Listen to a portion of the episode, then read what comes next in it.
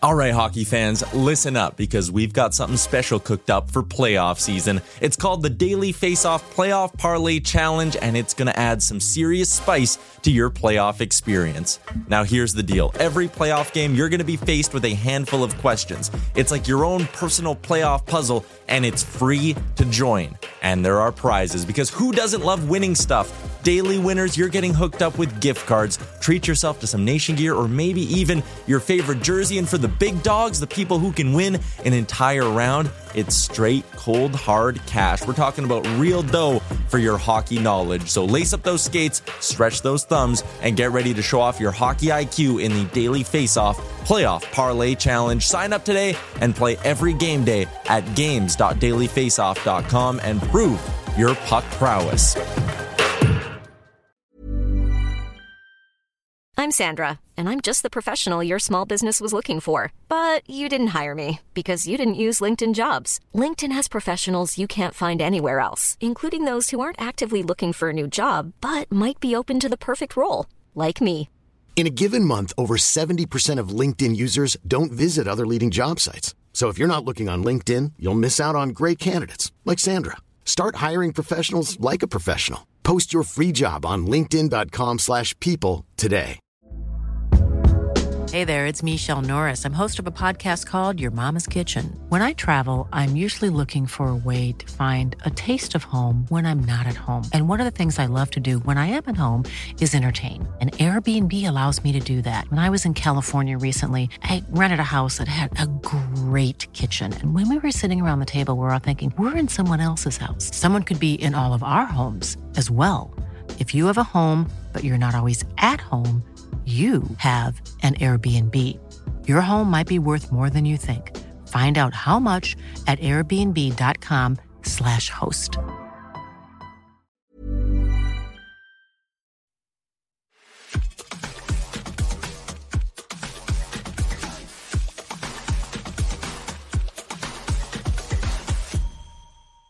Hello, Canucks fans, and welcome back to another episode of the Canucks Conversation, brought to you by the great folks over at Zephyr Epic. You can use promo code Hockey Season, capital H, capital S, all one word, Hockey Season. That'll get you five dollars off your order at zephyr ZephyrEpic.com. We've got a lot of good stuff courtesy of our friends at Zephyr Epic on the desk here. We've got a Jack Hughes Young Gun over there. We've got the Young Guns checklist from the 2019-20 Upper Deck Series 1 set, I think you call it, um, with Quinn Hughes and Jack Hughes on that on that checklist. And you can't really see it there, but uh, Elias Pettersson rookie commence card with a signed Elias Pettersson draft puck as well. Lots of good stuff. Courtesy of our friends over at Zephyr Epic. If you want to get in on the fun and you want to go get yourself some hockey cards and you shop online, you want to visit zephyrepic.com. That's Z E P H Y R epic.com. If you want to shop in person, they've got a retail location in Surrey, British Columbia. So be sure to go check them out there.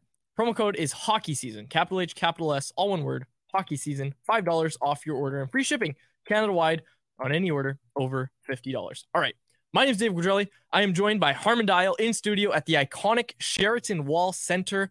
We're going to have a lot of fun today. We're going to be looking under the hood, and people saw the photo, uh, the thumbnail of this video, us looking under the hood of our Fisher Price 2006 Fisher Price. Uh, I don't even know what you call it. Is the van? You ha- did you have that van as a kid?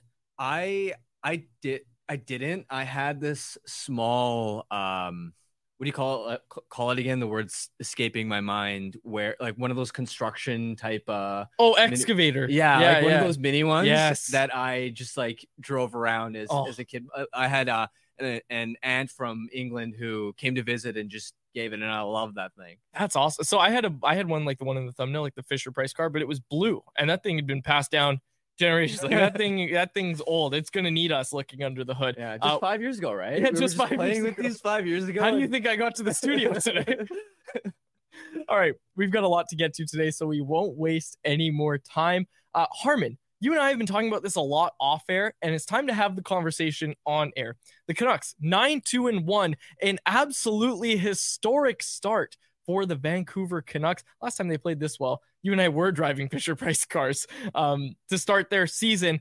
9 2 and 1, like I said, they're on pace for over 60 wins. I did the math on it. I, I tried and I suck at math, but what I came to is if, if they keep up this current pace, they'll go like 62, 14, and 6, somewhere around there, somewhere around the 130 point mark. A lot of talk about regression, and rightfully so. The team is probably not going to finish with 130 points on the season, folks. Let's talk about it. PDO, regression, looking under the hood. Let's do it, Harm. Yeah, so it's the big debate in the market right now, especially because the Canucks are becoming one of the biggest stories around the entire NHL that you have all sorts of people weighing in, trying to understand what uh, the Canucks are, especially ones that don't get to see Vancouver as much. You know, that East Coast media that doesn't stay up. Uh, and they're looking at um, the numbers, and PDO is is something that a lot of people are talking about. And I think it'd be great to sort of flesh out that conversation. First of all, start off by even talking about what it is, why it matters because not everybody is a nerd like me and uh, just invested in all these numbers. Uh, first of all, PDO, I don't know what it officially stands for. I don't know if it actually officially stands for anything. Might be percentage driven outcomes. That would that would that not... yeah immediately guesses what it probably is. Like that that has I haven't heard it. an official that's okay definition. i will look Maybe you you look that up. Anyway, it's considered a proxy for luck, right? Uh, PDO is the number you get when you add up a team's five on five shooting percentage offensively with their five on five save percentage defensively. So if your team shooting 8% at five on five and you're getting um, 920 goaltending, uh, you add that up 92 and 8, your PDO is going to be uh, 100. Now, the reason people talk about this is, you know, over a large sample, most teams' PDO typically settles around um, 100. You get some teams that if they have an elite goalie, they have high end shooting talent, they can finish slightly above 100, right? And some teams that lack those attributes that will finish slightly sort of below that. But last year, for example, 25 of the NHL's 32 teams slotted with a PDO somewhere between 99 and 101.5. So it's a very narrow range. And so the point is, if your PDO is way higher than that sort of 100, 101 range, um, some people call that really lucky. If it's way below that sort of 99 range. A lot of people call that really sort of um, unlucky. And people are talking about the Canucks PDO uh, because it's 108.8 through 12 games, which is not only tops in the NHL, but I looked at it going back to 2007 since the stat has been invented. It's the highest uh, through all those years. So that's why it's getting a lot of play. Um, and we wanted to sort of look at the history of okay, what teams had a really high PDO, got off, got off to a hot start, and what happened to those teams, right? Yeah. When that regression hit, what sort of happened? Did they still make the playoffs? How successful were they? Uh, before I get into the deep dive and, and what I found out about some of the Canucks' historical sort of matches, does that PDO explanation make sense? Did, did I simplify it Enough? It does. Uh, PDO also doesn't stand for anything. In business, sometimes it's protected designation of origin, but that's not what it means in hockey. And I googled in hockey and it said it doesn't stand for anything. And you, what did you say it was? Uh, percentage driven outcomes. That's got to be it. From now on, let's just. That's what it means. That's Nailed what it means. It. Let's let's make sure it sticks. And also, Grady just jumped in. I should have mentioned technical producer is Grady Sass. Yesterday, I spent a lot of time looking at my phone, trying to keep an eye on the YouTube live shot uh, live chat. We've got a new system in place, folks. Grady is going to be keeping an eye on the chat. So if you have any questions during this segment, we're going to be talking PDO today. If you have any questions, uh, for Harman or I, or you need something explained more, let us know in the YouTube live chat. Uh, we want to make this as accessible for everybody as possible. So if you need further explanations on anything being said, just put it in the chat. Grady's going to let us know. Um, I'm not going to be keeping an eye on the chat during the show, but uh, Grady's going to let us know privately here um, if there's something to be said, if someone has a question, and we will do our best to answer it. So back to the PDO conversation, Harman. We talked about it being uh, an indicator of luck a lot of times. Are the Canucks really the luckiest team in the NHL right now? They've had a lot of bounces, but this is where you get into the context of yeah, people on the outside statistically they're the luckiest team in the NHL, but it's also a big part of it is their goal differential is is insane, right? And one thing that I'm sure you're curious about is okay, what's their PDO and if you remove the blowouts, right? Mm-hmm. They've had four of those, yeah, right. And I wanted to crunch the numbers on that too. If you ignore the four blowouts, that's the two against Edmonton, the San Jose, and the five nothing against St. Louis. All of a sudden, it comes down to 103.4, which is is still high. Uh, most teams don't finish with a 103 or higher PDO, but it's it's reasonable. Nobody would be talking about it as, oh, this is a massive red flag if it was 103.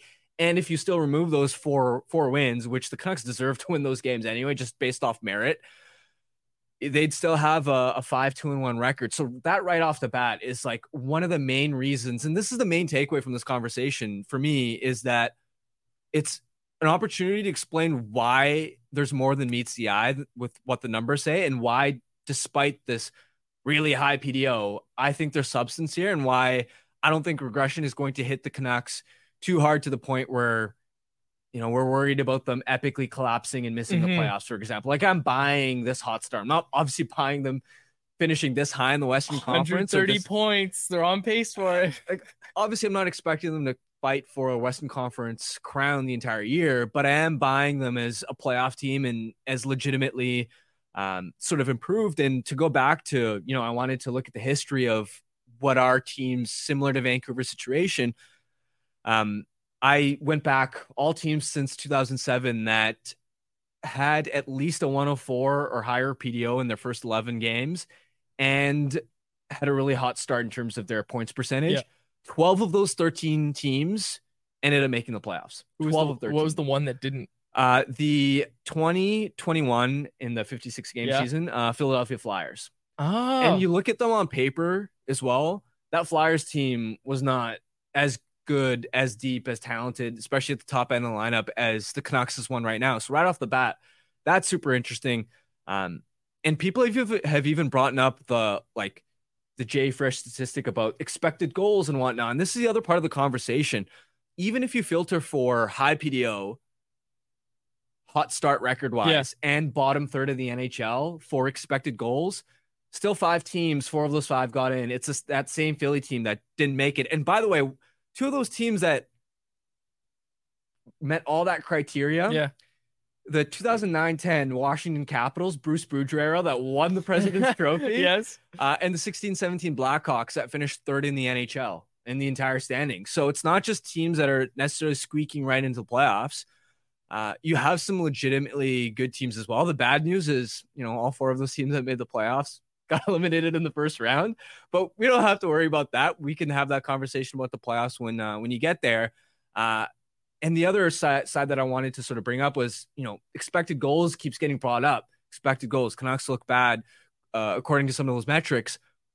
People are ignoring that. If you look at shot attempts at five on five, Canucks are 11th best in the NHL at uh, at controlling those. They're le- legitimately above average. Uh, and in the early going, it's too early to know what to put more stock into sort yeah. of anyway.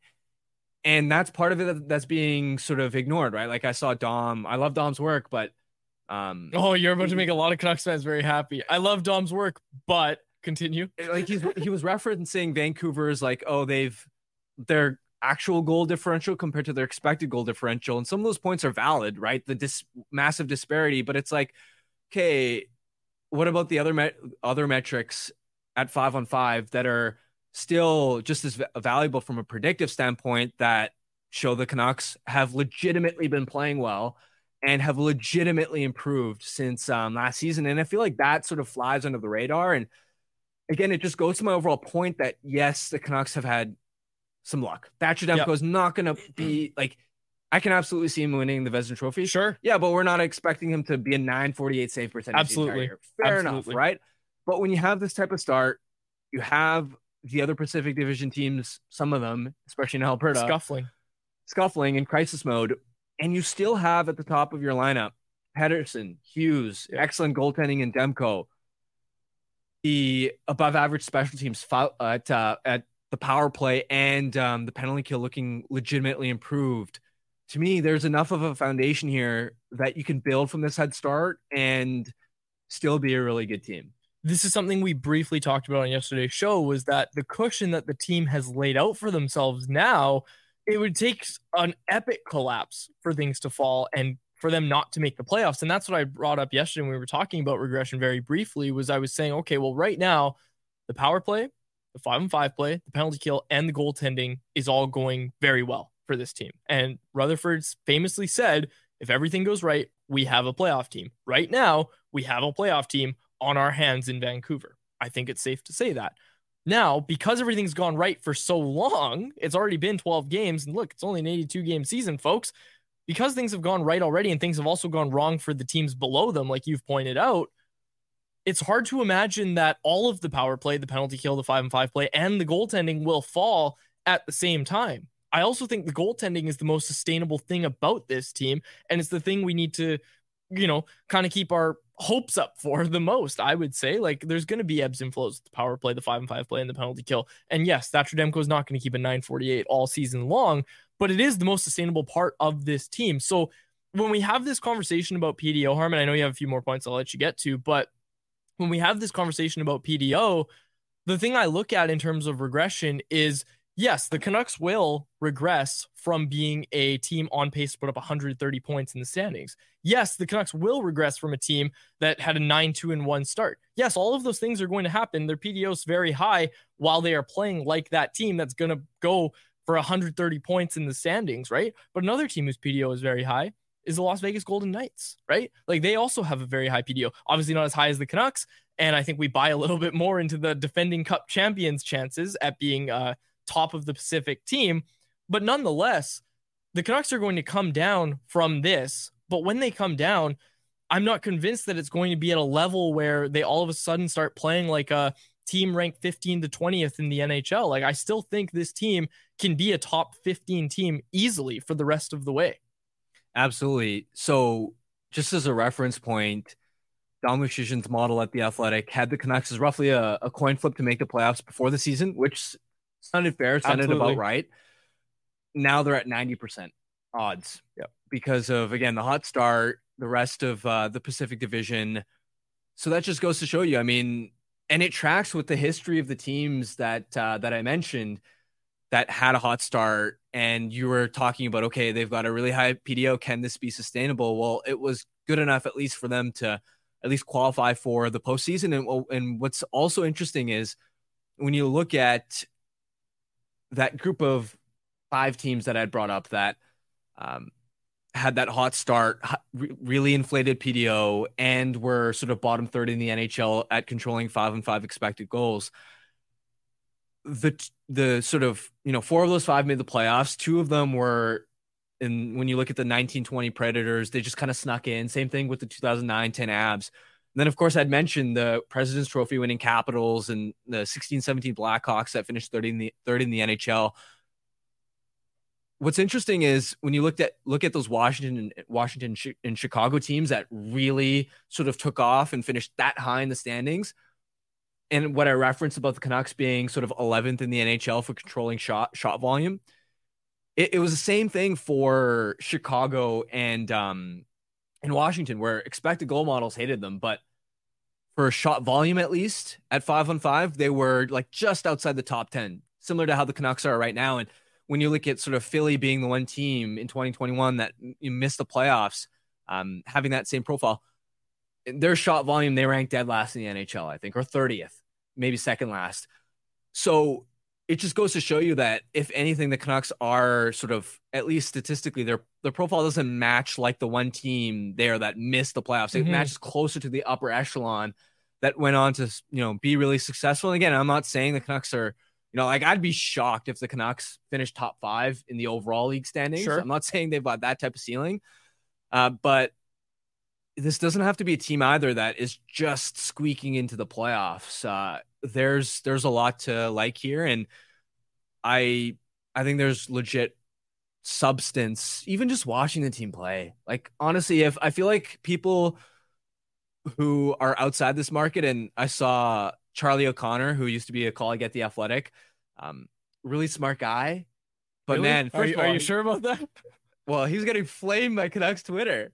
Uh, talking about the PDO and how he expects them to regress hard. Number one, I just wanted to say this is one of those rare moments where things are going well. Canucks fan, Canucks Twitter is united. Yes. It's really united. Usually yes. it's split and, and we're like fighting amongst each other. this time everybody's riding high and it's just ready to like pick pick on other people. So this is a message for anybody outside Vancouver. Now now's not the time to poke the bear. Uh, but yeah, I mean, I see legit substance here. Just you know, again, to sort of allude to people outside of Vancouver, if they just sort of watch the team play, especially with the history compared to Uh, last season, again, I've referenced how much calmer and steadier they look holding Yeah. leads. The the adversity when when there's a momentum shift and the other team scores, instead of getting nervous and instead of compounding that um, change in momentum by shooting themselves in the foot, they're actually striking back and, and showing some backbone, which I'm not just referencing last season, but even the year before. I was on uh, one of the road trips 2021 22 at the start of the year where Travis Green was still coaching and the Canucks just fell apart in that road trip. I remember uh, I remember Colorado scoring one goal and for the rest of the game it's just like the tires deflated from the Yes. team. It's just like it's just like those intangibles that you sense something's different as well with um, just how bought in the core seems to be with playing this team first mentality. Nobody's cheating for offense, which honestly we've seen in years past. Guys Yep. cheating for offense, not as much commitment to defensive play. I mean, it, it's been like, you know, Brock Boeser in that Dallas game, for example. I'm seeing this guy on puck recoveries, rate like skating as fast as he can and trying to throw a big hit on Esa Lindell. And Yep. You know, not that that hit turned out particularly well because Lindell is built like a like a a, a pole, just so big and strong. But you see moments like that. You see moments like him making in the third period an intense, you know, defensive check in the third period to take away a, a slot slot shot. And it's just like this is the type of buy-in that I don't think they had from the core in, in years past. And I think that those things make a difference too. Yeah, the eye test definitely backs up the saying that yes, this team is playing very, very well right now, and there are going to be some things that take a step back, but they are playing well enough that you don't think that all of those things are going to fall off at once, right? I think, and, and we'll close out this segment on this, knock on wood, of course, but I think what this team really needs to prepare for, and you know, as much as we're talking about regression, what could really affect this team is an injury to a Yeah. key player because I still they've improved their depth. Don't get me wrong, but I still don't love their depth in terms of who are the guys who are replacing your stars, right? And I know this is basically true of every team, but like knock on wood, of course. But i- if a guy like Quinn Hughes or hell even Filip Hronek goes down, this team is in trouble. If Mark Friedman goes down, this team might be in trouble. Like that's where we're at right now. And I Yeah. again, in trouble is definitely a um, exaggeration, but I think the guy replacing Mark Friedman makes you a worse team. I think it's safe to say that. And look, that, that's going to happen. I'm not trying to be a Debbie Downer. I just think that I'm not so worried about this team regressing and, you know, falling off of the playoff bar or anything like that. I start to worry about it if there's an injury. And I mean, of course, we'll get there when we get there. Injuries are going to happen, but that's why it's so important to have the depth that the Canucks are trying so hard to build, right? Like Teddy Blueger's not even back yet, right? Like Teddy Blueger makes this a better team. And you've got the AHL leading point getter in Arshdeep Bains down in the minors right now. He's going to be able to come in, maybe make an impact this season on a fourth or third line in a bottom six role. Maybe next season he's able to actually make that jump, but they're developing their guys to be able to go play in Vancouver. And that's something they focused on a lot at training camp. It was a lot of the messaging was that Colliton and Tocchet are really on the same page. And just as an organization, obviously, we know there's a lot of, um, I don't know the word, you know, like it, it's fluid. Everybody is on the same page, pulling on the same rope. But especially when it comes to the coaching staff, and we, we've talked to some Abbotsford players about this on the show. We'll get some more on the show t- soon too. But they all say like when you go up to Vancouver, you know what's going to happen because they are playing a very similar system and style of play down in Abbotsford as they are in Vancouver. So that when guys come up, they're not lost. They're not trying to learn a bunch on the fly. They know what's expected of them because they have that communication from the NHL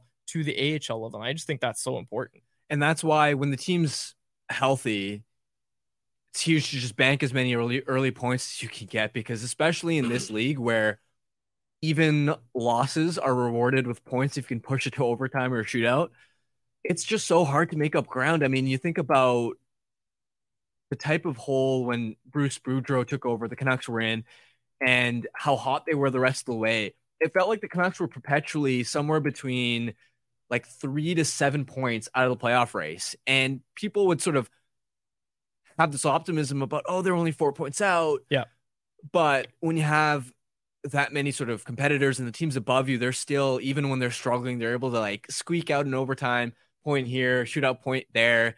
And obviously they're still going to win games here and there. It's just so hard to pull ahead once Yeah. you're once you're behind, and and that's why that this early cushion is, is so massive for this team. And I think that's what the Alberta teams are about to find out is once, you know, because look, we see the Oily boys, they're still very positive out there. Our colleagues, they're your colleagues now too out in Edmonton. They're like, oh, it's just, they're just unlucky. It's just a bad start. It's hard to dig yourself out of that. Uh, it's very hard to dig yourself out of that. It's much harder to dig yourself out of the bottom of the standings once you're eliminated from the Wendy's Daily Face Off Survivor game. Wendy's is offering fresh prizes all season long with that game at Wendy's Daily Face Off Survivor. The game lives weekly on dailyfaceoff.com with weekly prizes and a season long prize of $5,000 up for grabs. It's simple. You sign up, play, and you get free stuff on the Wendy's app. You pick a prop that will happen in a game every day of the week, and the longer you survive with correct answers, the more you can win from Wendy's. So while you obsess over your dream team, reward that de- dedication with Wendy's new obsession, the very real barbecue bacon cheeseburger freshly added to the Wendy's lineup. Enjoy the Applewood smoked bacon and crispy onions as cheese melts over the fresh, never frozen Canadian beef. Uh, not going to talk about my results. I forgot to make a pick yesterday, so I'm eliminated from the game uh, this week. But a guy, I wonder if he's eliminated.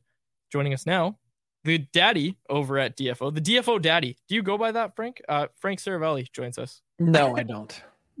You want to? No, I don't. and I was uh I was eliminated on Tuesday night. I had Travis Konecny scoring a goal. He's been off to a hot start. And against the Sharks, I was like, they give up 10. Come on. Travis Konecny, he can get a goal. That didn't happen. Uh, do the Sharks beat the Edmonton Oilers tomorrow? I don't think they do. But here, here's what I want to do to begin our session today. I'd like you guys to roll your head back and go to the left and go to the right and then give it a little shake. Because I listened to both of you talk before I joined. And I'd like to drive to Vancouver or fly there, however I can get there quickest, and slap both of you. Because listen to the conversation you guys were just having, how ridiculous it sounds of where the Canucks are at right now compared to the conversations that we might have been having over any point over the last few seasons. Did you did I just hear you say correctly that the the Canucks might be in trouble if Mark Friedman goes down? Come on. Get it together, give yourselves a head shake and and let's move on. This team this team is not regressing. The Vancouver Canucks aren't regressing. That's not happening. Frank, they're not gonna they're not gonna be a hundred thirty point team. So yes, they are gonna regress from their current pace. That's our point. They're not gonna regress too much, but they they're not gonna finish with 130 points. No, they're not. But I, I is it is it a regression to say that they're going to be a hundred point team this year? I mean, No, that's fair. isn't it technically? Technically, no, it it's not. It not really like because that's that's not really what we're talking about. Like You're right. Well, well, this is a progression from an 80 point Absolutely. team, 80 plus point team to where they're going this year. And here's the thing. Um I heard you guys talking about position and in in ma- in the standings and the math required. I actually did some of this number crunching today before joining you and it wasn't because I knew we would be talking about this, but I was just curious for the Canucks to get in this is where it begins to get really fun because of their 9 2 and 1 start they only need 79 points over the last 70 games Yes. to be a guaranteed Stanley Cup playoff team. And so what you're talking about is 564 hockey and people say okay, well that's still something. Like no no no. In today's NHL, like most teams are playing at 625 or more and they've afforded themselves this luxury now of not sitting back but you're not going to have your A game every night. And so what they can do is uh is just little milk milk squirt squirt just bank some points milk away some points here and there. One point shootout loss one point overtime loss whatever it might be start stockpiling points. They've done that already, but as the season begins to get long in the tooth, that is the luxury that a 9 2 and 1 start has afforded them. Absolutely. One of the huge bounce back performances driving the Canucks' hot start here is is Brock Boeser. Uh, he's been phenomenal, scoring tons of goals in all situations. And it's funny because you go you go back to last season and it felt like his name was all over the rumor mill. Uh, it seemed like the Canucks were really motivated to get off the contract. It, it's it's just funny to think what what you know an alternate timeline where Boeser's doing this on another team and and and how much that would have stung. Just kind of curious from your perspective, how close do you think the Canucks ultimately were last season to pulling uh, pulling the trigger on a Boeser, Boeser trade? Because it, people say the best moves are sometimes the the ones you don't make. I think in this case, it was one that they couldn't make. I think in a perfect reality, the Canucks were so intent and set on trying to find a suitor for him that the contract was getting in the way of them doing something. And he probably would have moved on had he's had his contract been a one year deal or whatever it might have been. That's the real truth in the matter. I think what really changed in a big way was Brock Boeser's attitude. And remember how all how surprised we all were when it was locker cleanout day and he's like, I don't want to be traded. Mm-hmm. I want to be here. I actually like it here. And he, it was a really refreshing, confidence inspiring moment. I think not just for Boeser, but for the rest of the group. It was like, hey, this guy's name has been dragged through the mill. And yet he's like, yeah, I like it here. I'm in. His ability and willingness to stick with it through a lot of really tough situations and not just that, but the off ice stuff that he's dealt with, I think is incredibly impressive and a testament to his character. Because think about it from just a pure on ice perspective, like park the trade rumors, park, um, you know, the really awful stuff that, you know, went on off the ice for him with his family. And then just look at his game and you're like, wait a second, this guy came into the league as a goal scorer and now all of a sudden can't score. What happened? And to find that touch again, it's hard to do. And he's battled through it and, and made it out to the other side. That's an excellent point. And obviously, there was the back injury in his rookie year, which does affect your shooting, but he's had injuries along the way as well. So that's a really good point that he had that offseason to, you know, kind of prepare himself. And we know he changed up his training this offseason under the advice of Rick Tocchet. So, Frank, really good points. In a similar note, we've heard Conor Garland, we've heard Anthony Beauvillier a little bit lately. Do you get the sense that we're still going to see a trade from the Canucks here? I think they'd like to try. I think they are also so happy with their start that I think they're probably like, we can wait until the right thing comes along down the pike. And like, look, is their cap structure, you know, even with a nine, two, and one start, um, perfect or the way that they'd like it to be? I think the answer is an obvious no. I, you know, when you've got guys making what Beauvillier is and what he's being asked, the role he's being asked to play in, it's a clear imbalance. Um, I, I think when you look at Garland, I, I think there's, you know, from his perspective, I'm sure there's, you know, an openness to it. I think from the Canucks perspective, if they could find a way to make it happen for sure. Um, but Beauvillier is by far, I think, um, maybe the easiest guy to move from this group, hmm. um, given that imbalance because of the idea that he's in the final year of his deal. Like, you know, I, I doubt they're going to be willing to retain because that defeats the purpose. But if there's someone out there that feels like they might be able to flip rehab Beauvillier into something else uh, because of the spot that he's been sort of mired in in Vancouver, um, I think maybe that's where there might be an opening. But again, not to say they're content. They're always looking. I think they're hungry to do something to, you know, further improve this team and improve that cap flexibility and situation. But he sort of stands out also as the guy that they kind of like the least. Frank, where do you think Rick Tocchet has had the biggest impact for this team's turnaround? Harm, I would say structure one and I would say two mentality, approach, and compete. Um, I think some of those things go hand in hand. When you compete, obviously your structure looks better, but also like the hard part to figure out, and and we've given Rick Tocchet tons of credit, and I would never take away from that uh, because I think he's a huge part of this turnaround. But the other part of this that goes part and parcel to um, the Canucks' success this season has just been personnel too. changing out that defense core and taking away fringe NHL players from your three to seven, you know, spots in your lineup defensively, that's going to make a huge difference. Um, but I think the biggest thing that stood out from the Boudreau era was uh, structure, habits, practices, uh, defensive zone, you know, play and compete. And then also like little thing that I think has stood out in a big way has been body language. I'm a big mm. believer in that. And if you watch that clip over and over again of Jonathan Huberdeau on the bench last night in Calgary, like it was almost kind of a lesson in what not to do if you're ever in a spot where you're benched. He just looked so low and uh, lacking confidence that that's kind of one thing like posture, body language. Like this Canucks team has had some juice this season. And yeah, results are a big part of that, but like how you think about the season, what you're being told, what your coaching staff communicates and thinks of you, like all those things, um, they all matter. Posture, body language, and juice. That's the Canucks' next uh, season ticket video. Instead of they had a season ticket. I don't know if you knew this.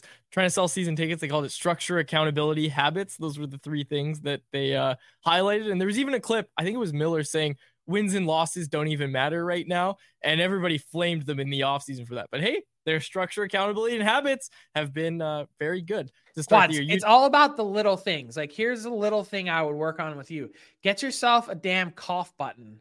And let's go from there. It's all. I don't even want to get into it. I'm not getting into it, Frank. It's it's over. It's out of my reach. It's out of my reach. That's all I'll say. I can't. Re- Anyways, anyways. Uh, you brought it up. Jonathan Huberdeau last night gets benched. The only thing that Canucks fans like more than seeing their team succeed is the Alberta team sputtering out of the gate. And I think it's safe to say that's happened for both teams.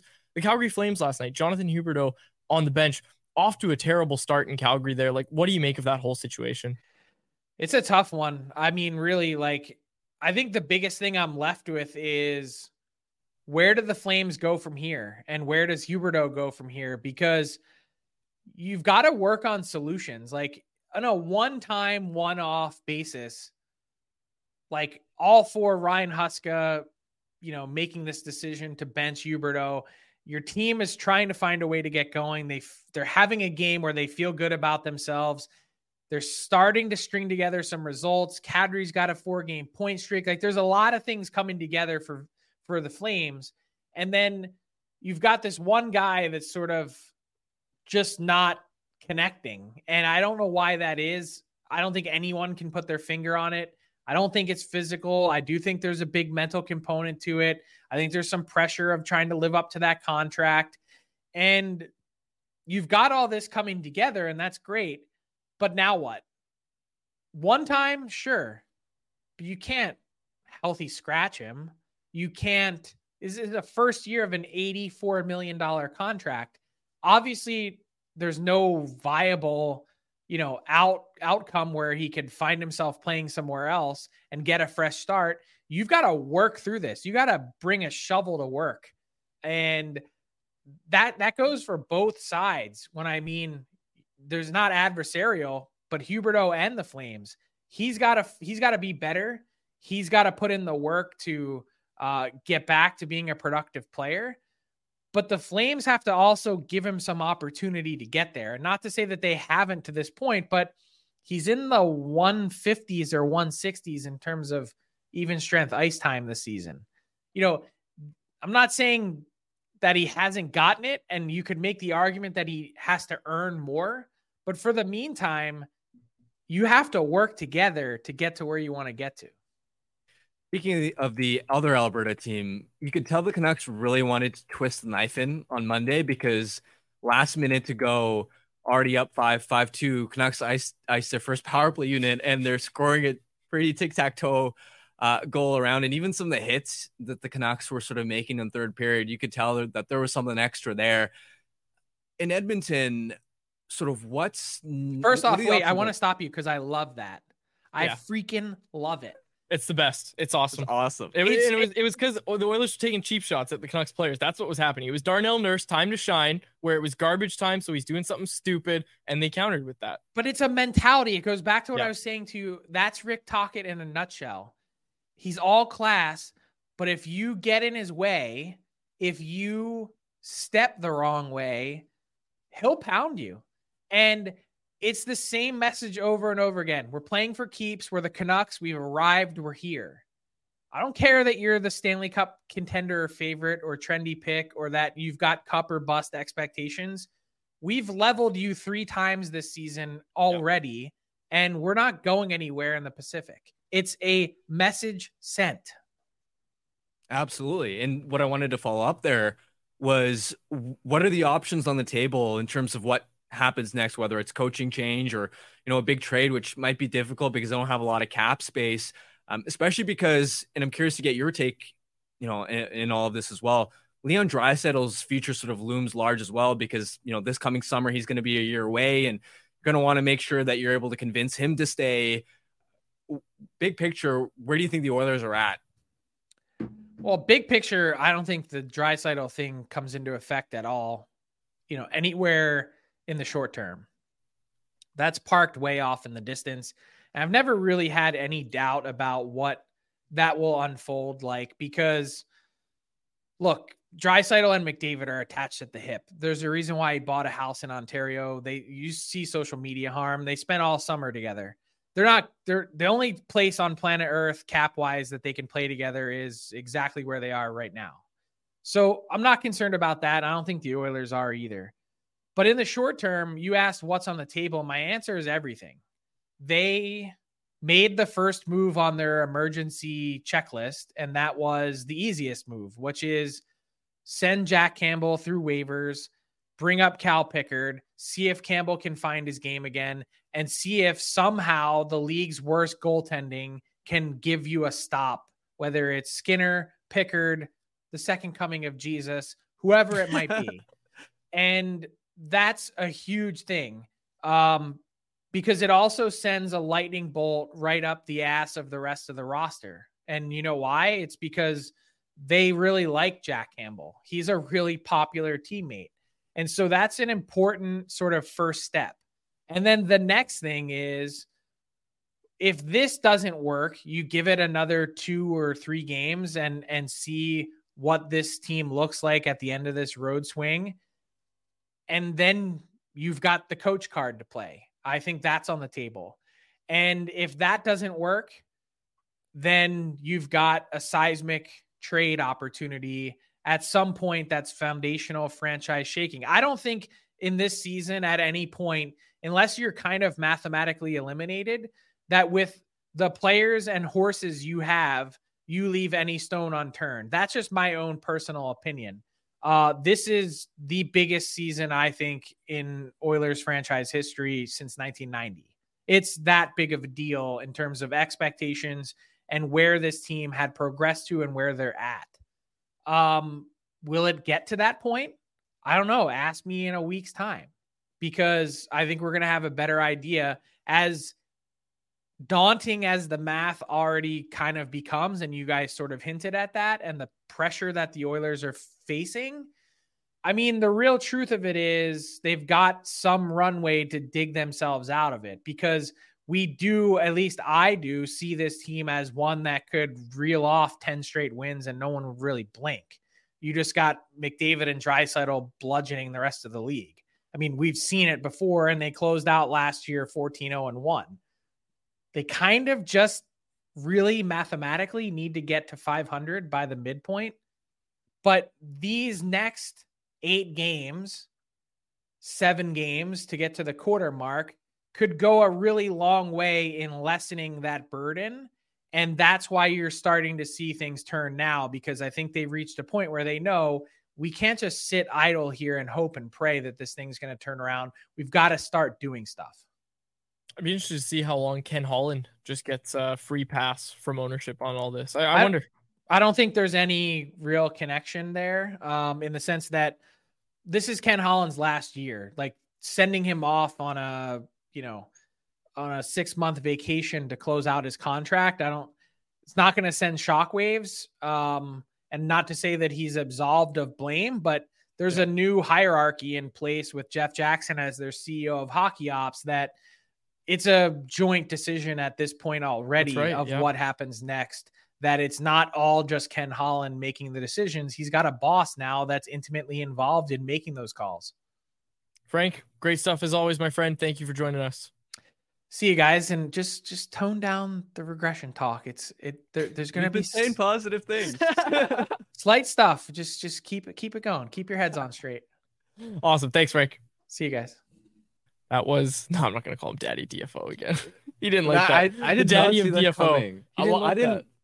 I I can see why. Like, It's a good name. it's not. It's a good name.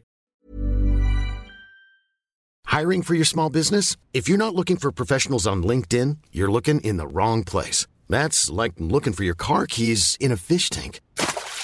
LinkedIn helps you hire professionals you can't find anywhere else, even those who aren't actively searching for a new job but might be open to the perfect role. In a given month, over 70% of LinkedIn users don't even visit other leading job sites. So start looking in the right place. With LinkedIn, you can hire professionals like a professional. Post your free job on linkedin.com/people slash people today. Hey there, it's Michele Norris. I'm host of a podcast called Your Mama's Kitchen. When I travel, I'm usually looking for a way to find a taste of home when I'm not at home. And one of the things I love to do when I am at home is entertain. And Airbnb allows me to do that. When I was in California recently, I rented a house that had a great kitchen. And when we were sitting around the table, we're all thinking, we're in someone else's house. Someone could be in all of our homes as well.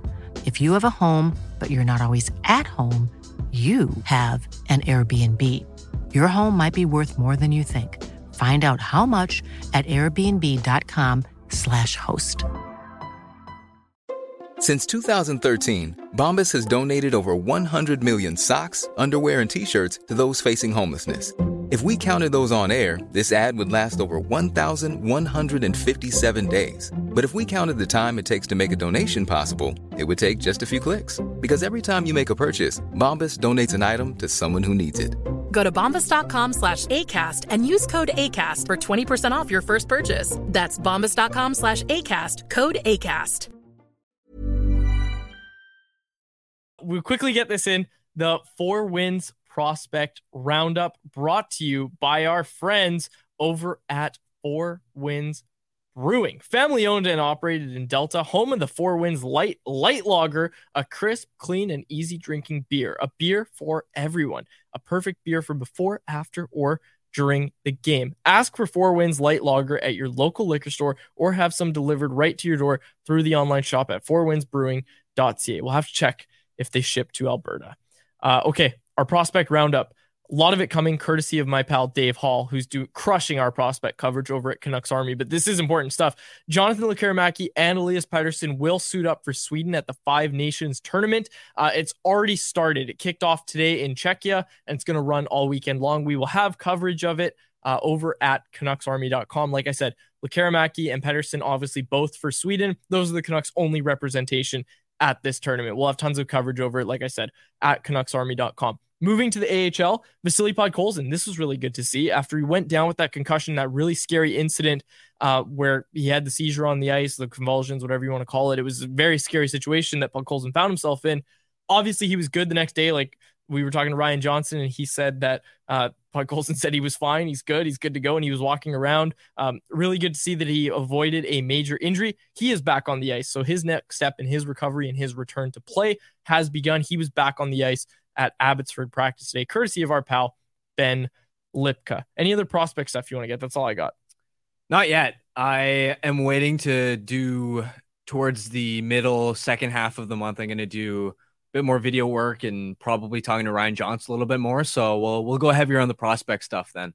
Sweet. Awesome. Okay. Uh, let's get to it. Anyone else? Get your anyone else's in, folks. I should have mentioned it before. I'm gonna go over this again. We're all gonna have our chats open. It's not just gonna be me looking at my phone, and we'll get to your questions. Anything you want to get in uh, as we close out the show here. Anything else you want us to talk about? Any questions you have? It could be about anything. It's called anyone else, and it is presented by DoorDash. It's our listeners' chance to get involved and hit us up in the YouTube live chat. And it's also our listeners' chance to get 25% off and zero delivery fees on their first order of $15 or more. For a limited time, our listeners can get 25% off and zero delivery fees on their first order of $15 or more when you download the DoorDash app and enter code NATION25. That's NATION25, all capital letters. Offer valid in Canada, subject to change. Terms, of course, do apply. Okay, what do we got here? Uh, people are really liking the. Uh, someone said, "Dad." Commander Commander Vander in the YouTube live chat said, "Daddy face off." instead of daily face off. Daddy face off, Frank Seravalli. I joined the It's show It's gonna stick. It's gonna stick. day three, and we already have nonsense. There are no words. Okay, Jeremy Lee, this one's for you. Well, we'll, we'll all answer it. Grady, you can answer it too, but we'll go Harman, me, and then Grady answer it. Your favorite goal song? Around the NHL, Let's say your favorite choice for goal song, and sure, around the NHL. Give I don't think I have just like one right off the bat in terms of like what would be a great song that isn't already being used. I'll say some of my favorite goal songs are Rangers one. I think goal songs that are really easy to cheer along with that the whole building gets behind. I think the Rangers one. I don't know what the song names are, but Rangers one is great. I think exactly. Hey. You nailed it. And uh, the Sens one is really good too. Yeah, the Sens have a good one. Um, I'm the Vancouver Canucks current goal song is really growing on me. All this talk of changing the goal song, I'm hearing everybody's suggestions. I'm sorry, they're garbage. Like the goal song they have right now is absolutely fine. It's a good goal song, dare I say it. Now, if you're gonna change it, you got to change to something that the crowd's gonna sing along to. Uh, Seven Nation Army. The other night we were at the game. I think Cody Severson pointed this out on Twitter. Also, shout out to Ah. Cody. He made our thumbnail for this episode of us fixing the Fisher Price car. But Seven Nation Army, unprompted, everybody started just singing along with that in the arena, unprompted. And it was it was it was a beautiful thing. And I'd be really interested to see if they made that the goal song, how much people would buy into that. I like their current one, but if you're gonna change it, go with something that's gonna work. Go with something that people are gonna sing along with. Behind the scenes, it's been a while that they've been on and off. The organization has been in terms of debating whether to keep this one or, or go with a new one. So I am curious to see now that they've gone off to an electric start, maybe they just keep it. But there was definitely some of that chatter behind the scenes, not only I think heading into this year, but even before uh, uh, last season as well. Grady, your thoughts, goal song. Don't say Chelsea Dagger. Don't say Chelsea Dagger. Don't say Chelsea Dagger. Uh, I liked Holiday. It Yes. just Yeah. reminded me of good times. Um, yeah, I didn't. I don't really know. Like, usually when they score, I'm just I'm happy to hear or to to see that they scored and the fan reaction. Uh, something around the league. Oh, I used to. I'm gonna get ratioed in the comments. I used to like the Leafs. Uh, Hall and Oates. Oh Yeah, my I know. gosh. I know. Oh Hey, my gosh. It worked. I lived for Toronto. I lived in Toronto for six years. Maybe that's uh, some of the Eastern bias getting to me. But uh, yeah, I'll go with Holiday. Bring it back. Okay, Rohan K asks, "It's early, but thoughts on Tocchet for Adams and Hughes for Norris? Question mark and PD's potential for Selke. What do for you think? Wes? Selke, I think that's really interesting because everybody's looking at the Hart right now. Hart, Art Ross. People are looking at that for Elias Pettersson. But we will talk more about Quinn Hughes and the Norris later in our Betway bet. I'm sure you saw the article. Well, I'm not sure, but if you did see the article at Canucks Army that I wrote just before the show went live here, Quinn Hughes is now the front runner for the Norris Trophy. And he opened the season with plus 900 odds, and now he's at plus 200. That's 50 better than Cale Makar, who sits at 250. And then the drop off between them and I think Rasmus Dahlin is third right now on the odds over there. It's a big drop off. So it's basically just tier 1A for your boy Dom. Let him know. Cale Makar, Quinn Hughes, everybody else below. That's what it is right now. I'll tell Dom. Yeah, you should. Uh, and, and as for Pettersson for the Selke, yeah, I like. I, I, I want to try to pull up my ballot from last year because I definitely had. Actually, I don't know if I had him on the Selke. No, I did. I had him on the Selkie. Um, I think I had him fifth. Yeah, you did. I remember Yeah. looking at that. yeah. think I you did I, him think I had him fifth on my. Ba- did you put him on yours? Because you actually vote for the award. I didn't. okay, you didn't have him on. The only he was really close, but for me, the reason I didn't, and I think part of the reason why, You were hanging out with Dom. That's why. yeah, that, that's a big part of it. Too much Eastern media uh, influence. Uh, but like JT Miller takes the tough matchups, right? Like even Oh, now, like he's been the one that's been going up against McDavid and shutting him down. Um, Zibanejad, uh, Roope Hintz, like he's Miller's in a much tougher defensive Hmm. spot in terms of the minutes that he's playing. And for Pettersson, it's not so much ability because I, I think he's absolutely one of the best best two way centers in the league, but he's not deployed in You're some right. of those really tough minutes that other elite centers are. And I think that hurts his Selke case a little bit. You gonna put uh, Miller on your ballot? I mean, look, if if he keeps this up, but I love it. crazy, isn't it? Right, like the 180 from last year. Yes.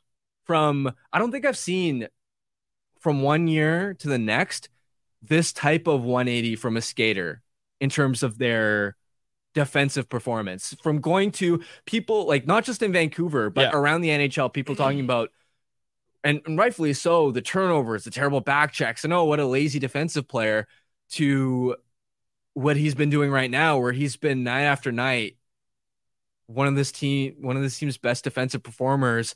Again, three games against McDavid head to head. McDavid line didn't score a single five on five goal. Just unbelievable.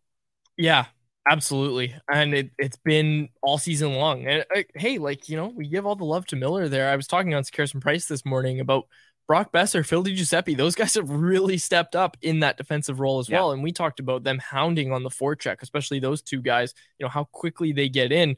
Unbelievable that what we're seeing from that line so far. And yes, Tocchet for Jack Adams. I think uh, who votes on that? Is it the broadcasters or the GMs? No, it's okay. Broadcasters go on the Jack Adams, and then GMs go on the Vezina. I was getting them mixed up, but yes, I, I think I think the Yeah. broadcasters will give some love to Rick Tocchet because that's the thing. If you look at what has gone right for this team the most, I think it is the coaching. Like if the Canucks finish in the first, second, or third spot in the Pacific, second or third, let's say, especially first, but if they finish in a Pacific, Division spot to make the playoffs, yeah, Rick Tocchet's absolutely going to pick up votes. I don't know if he'll win the award. I think he probably should, but I'm also biased. But um, I don't know. I, I think he has a real shot at it if they keep this up. If, even if they just make the playoffs, I think that's enough of a 180 from where we've seen this team in recent years that Tocchet should get some love on the talk on the Jack Adams voting. Yeah, I I agree. If I mean, if it ended today, Jack Adams tends to be uh, uh, uh, sort of an award that's almost like biggest surprise team or, or biggest turnaround because Hottest look at the goalie. history. Yeah, that too. I mean, but you look at the history of the coaches that win the award. It's not like if you were, let's say, a Jon Cooper in Tampa or Rod Brind'Amour in Carolina. If you've been in a market on an established, really good team for a long time, you just don't get Jack Adams love. It's usually for Mhm. like a surprise team, a relatively new head coach, and uh, so far, Tocchet checks um, all of those boxes. Antagonist with a good point here. He said, I believe we will have two to three award finalists. I think that's very possible. Hope so. Maybe four. Maybe four. If Harman gets uh, rallies the troops and gets JT Miller in the top three for Selke voting. Uh, okay, let's move on from anyone else. A lot of good stuff, folks. I wish we could get to it all. Uh, the one I want to get to, we'll close it out on this. OZ Nuck said, Why does Boeser shrug his shoulders after every shot? Is it a habit issue or the shoulder pads? I know you don't know. Do you know the answer? No, I want to ask him about that. Remind me next time we're in the locker room with him. Just remind me that we he does. he, you haven't noticed it. He like shoots and then it's like a he almost like he does a little thing with Oh, his nose. okay, okay. too. I know what He, you like- mean. I know yeah, what yeah. you mean. Yeah. I just did it on camera for those on the podcast. But uh yeah, we'll we'll try to get the answer from Brock there next time we uh next time we see him. Okay. Uh anything else from you, Harman, or do you want to get to Betway now? Close it out. Go to Betway. Okay. Get to our Betway, Betway, Betway bet of the day. Pull it up there, Grady. Uh, Quinn Hughes. Not necessarily a bet you should go make right now because we've been highlighting the ones that have the crazy odds, like Elias Pettersson for the Hart, Thatcher Demko for the Vezina. The odds makers were ahead of this one. They've got Quinn Hughes as the favorite to win the Norris Trophy this year at plus 200 odds, the best odds of any defenseman in the National Hockey League. A $10 bet gets you $30. If you choose to play, please play responsibly, must be 19 plus. The reason I wanted to bring this up is I just wanted to close out the show today talking about how we've seen Hughes just absolutely skyrocket to that upper echelon of defensemen in the NHL. He's just been like he he's been Miller called him a cheat code this morning on Halford and Brough. And it's hard to disagree. Like with the way he's able to wheel the puck out of his zone, able to make passes out of his zone, um, no matter what kind of pressure he's facing, the way he's able to avoid real contact is just so impressive. Like I was trying to think of the last time we saw a defenseman play at this level and with this level of confidence, playing those matchup minutes, you're killing penalties, you're doing it all. And like I was trying to think of it, and the the, the biggest comparable I came to was like Roman Josi in his absolute prime. Like Roman Josi's best year in Nashville was the last time I think I saw a defenseman this good and controlling play this well. I'm sure Makar has had moments and Yeah. stretches like this too, but with Hughes, the interesting thing is he's leveled up this year, but I'd argue he deserved Norris votes last year, and I and I believe I had him on my ballot, and and I did a big deep dive. I, I think, had him second on my ballot, I think. Yeah, I didn't have quite have him second, but I I definitely towards the end of the season, I remember writing an article making the case for Hughes. I, th- I think so much of it is perception, right? So much of it is the team narrative because last year nobody focuses on Hughes or, or Pettersson's performances because the team is such a um a disaster that all the storylines around trades Yep. and, and Horvat and oh, what are they going to do with Miller? All of these, um, you know, Rick Tocchet coming in. There's just this endless drama, and the team's terrible. So the the individual star performances don't get credit, and I think a huge part of Hughes getting more love, getting more national spotlight is the Canucks it's like people look at the Canucks in the standings and go like what's going on especially those that don't follow too closely and then and then you're more inclined to look at okay why are they off to this type of start and then you open up the NHL.com leaderboard and it's like a Canuck Yeah. leading in every category so It's just the Canucks team stats. All right. Uh, anything else you want to get to? Uh, Grady said there was a question here. When is the sample size not so small? After 20 games, is a question from Andrew. So we're backtracking a little bit to anybody else. When is the sample size not so small? I mean, it depends for like, like for what, right? Because if you're looking at for whether this is a team good enough to make the playoffs, I I already sort of believe it, right?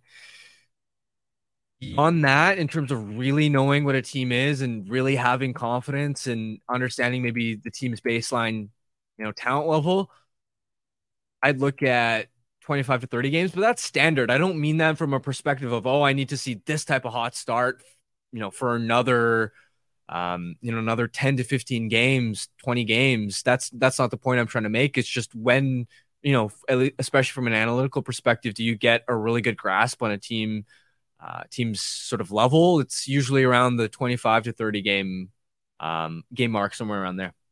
One of the kind of traditional hockey media answers to that would always be like American Yeah, Thanksgiving. that too. Yeah, which is 20 days from now. So what's that? Another eight to 10 games, depending on the schedule. So yeah, we're, we're definitely itching close to that, but still probably too early. However, we're starting to get a pretty solid sample. I just want to point out I fixed the TV. You did. wow. And you know what? That those clickers, they give us a time. Started changing the one on the right. I thought you were gonna change it to our logo. I was getting a little anxious there. Nope, nope. we're well done, good. quads. Thank you. Uh, You know what? Well done to both of you. I got to be honest. This was one of, I think, the best episodes we've had in a long time on this show. Favorite, I've had a lot of really good episodes. Just gonna throw that out there. But this was by far one of the best I think we've ever had on this show. So kudos to you both uh, for putting on a great show. We're getting a little more comfortable with each other, getting a little more comfortable in our set, and we're gonna look to keep it rolling just like the Vancouver Canucks will tomorrow night in Ottawa. But for now, we will wrap it up there. For my co-host Harman Dayal and our technical producer Grady Sass, my name is Dave Quadrelli. Thank you so much for listening to the episode of the Canucks Conversation. Canucks Conversation with Harman and Quads every weekday at 2 p.m. Be sure to check it out on the Canucks Army YouTube channel. And if you missed it, go check it out on your favorite podcast catcher app.